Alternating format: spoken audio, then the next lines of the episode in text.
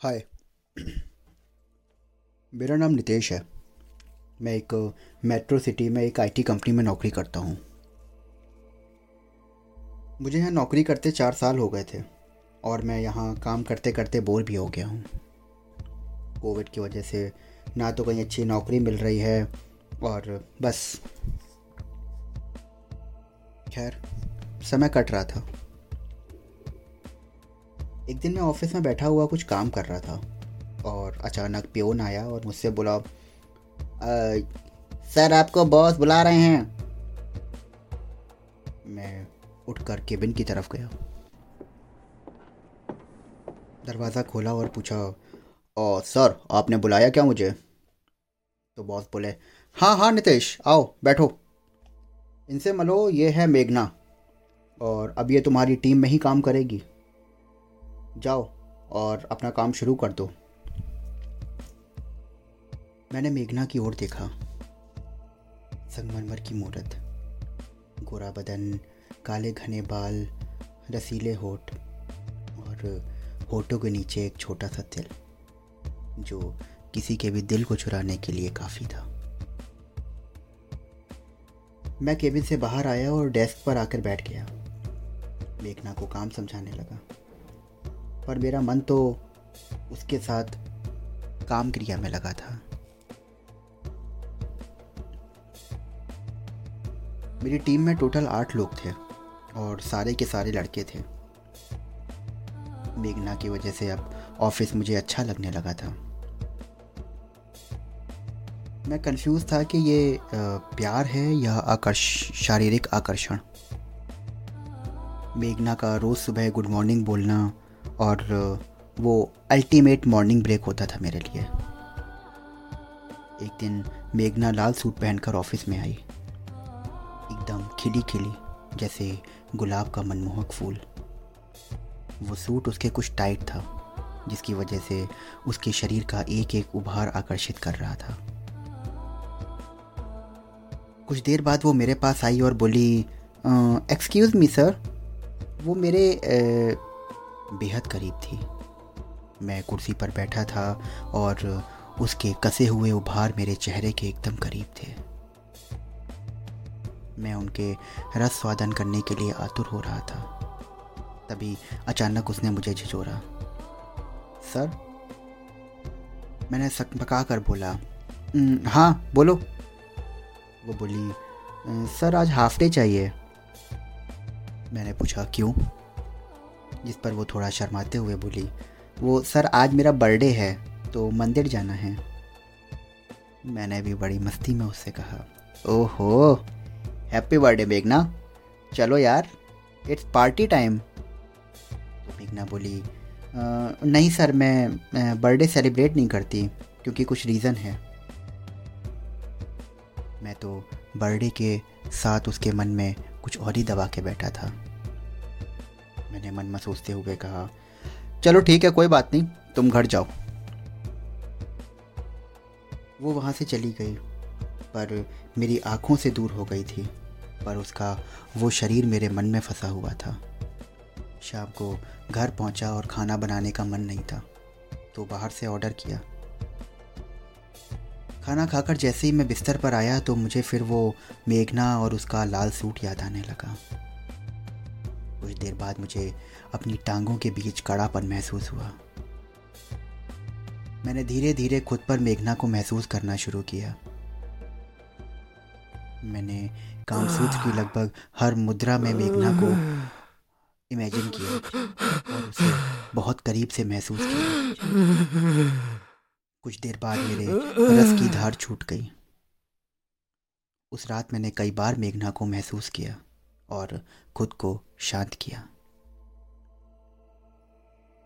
अगले दिन मैं ऑफ़िस गया पर मेरा मन और दिमाग मेघना की कामुकता में फंसा हुआ था।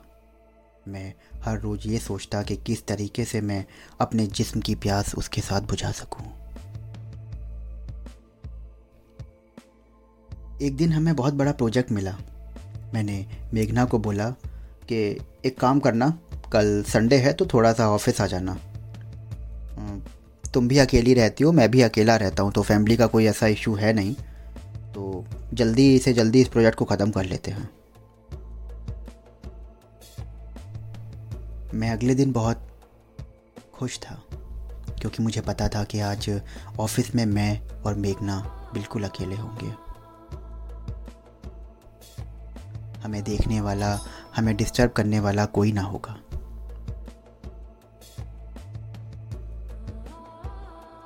अगले दिन सुबह से ही बारिश हो रही थी। मैंने सोचा कि आज अगर मेट्रो से जाऊँगा तो भीग जाऊँगा। मैंने अपनी कार निकाली और ऑफ़िस पहुँच गया। मैं अपनी डेस्क पर पहुँचा और काम करने लगा। कुछ देर बाद ऑफ़िस का गेट खुला। वहाँ मेघना आई थी। सॉरी सर वो बारिश की वजह से लेट हो गई। वो पूरी तरीके से भीग चुकी थी और मैं उसके शरीर की एक एक बूंद को अपने होठों से पीना चाहता था। मैंने बोला, कोई बात नहीं, तुम काफ़ी भीग गई हो तो कॉन्फ्रेंस रूम में थोड़ा सा खुद को सुखा लो, तब तक मैं कुछ काम कर लेता हूँ। वो चली गई। मैंने सोचा कि क्यों ना इस बारिश में कॉफ़ी का मज़ा लिया जाए। मैं अपनी सीट से उठकर कॉफ़ी मशीन की तरफ़ गया। मैंने कॉफ़ी रेडी की और वापस लौटने लगा कि अचानक मेरे पाँव ठहर गए। मेरी नज़र कॉन्फ्रेंस रूम में गई। मैंने देखा कि वहाँ मेघना आधे कपड़ों में थी। उसका वो गोरा बदन उस लाल अंडर गारमेंट्स में बहुत सुंदर लग रहा था। और मेरी वासना ने पूरी तरह से अंगड़ाई ली। मैंने कॉन्फ्रेंस रूम का दरवाज़ा खोला। तो वो घबरा गई। मैंने बोला और दरवाज़ा लॉक क्यों नहीं किया था? वो घबराते हुए बोली आ, आ, सर आप यहाँ प्लीज़ जाइए यहाँ से। आ, मुझे लगा ऑफ़िस में कोई नहीं है तो लॉक करने की ज़रूरत नहीं थी। मैं धीरे धीरे वो उसकी ओर बढ़ा और इससे पहले कि वो कुछ बोलती मैंने उसकी पतली कमर को पकड़ा और खींचकर अपने होठों को अपने, उसके होठों पर रख दिया। लगी।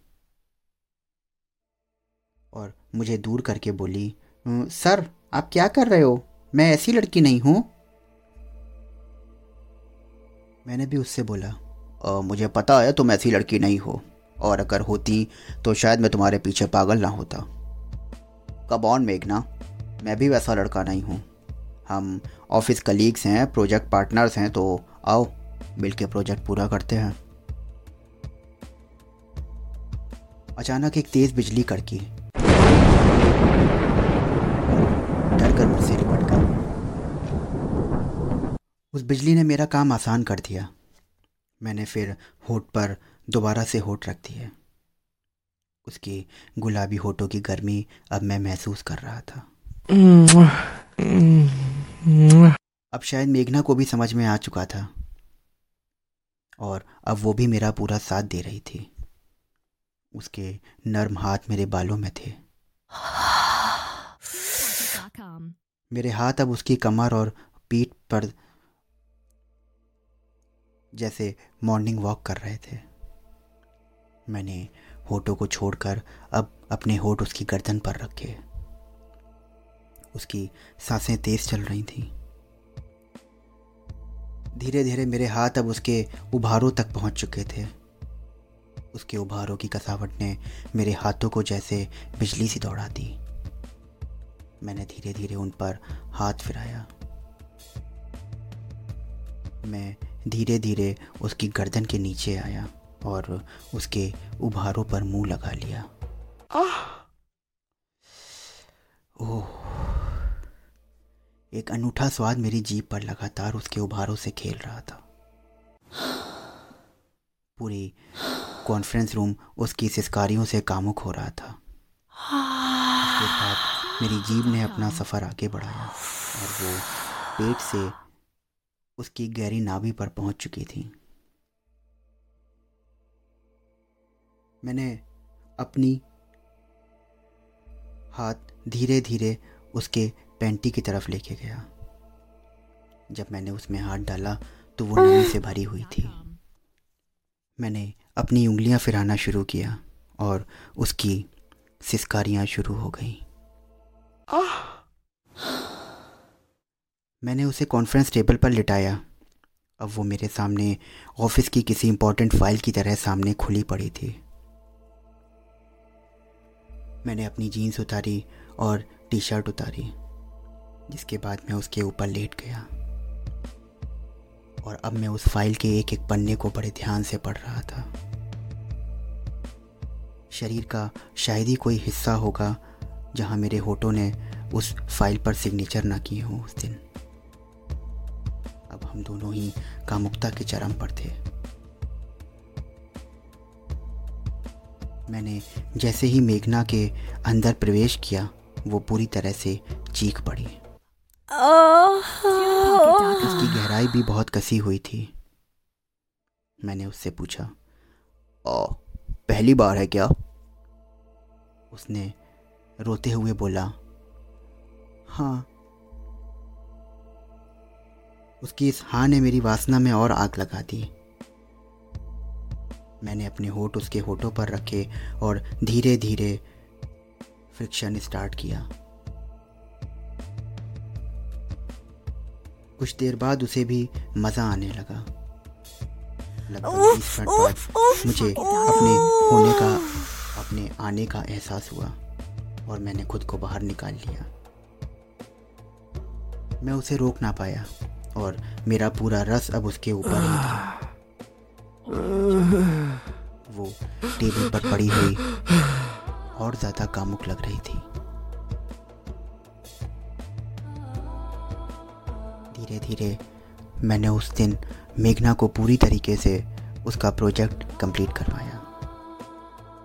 और इस तरह से प्रोजेक्ट पूरा करके हमने अपनी ज़िंदगी का सबसे प्रोजेक्ट, यादगार प्रोजेक्ट पूरा किया। तो दोस्तों, कैसी लगी आपको ये कहानी? मिलता हूँ आपसे अगली कहानी के साथ। तब तक मेरे चैनल को फॉलो करना बिल्कुल ना भूलिएगा और अगर आपको कहानियाँ अच्छी लगें तो स्टार रेटिंग देना भी बिल्कुल मत भूलिएगा। तब तक खुश रहिए, मस्त रहिए और कामुकता का मज़ा लेते रहिए।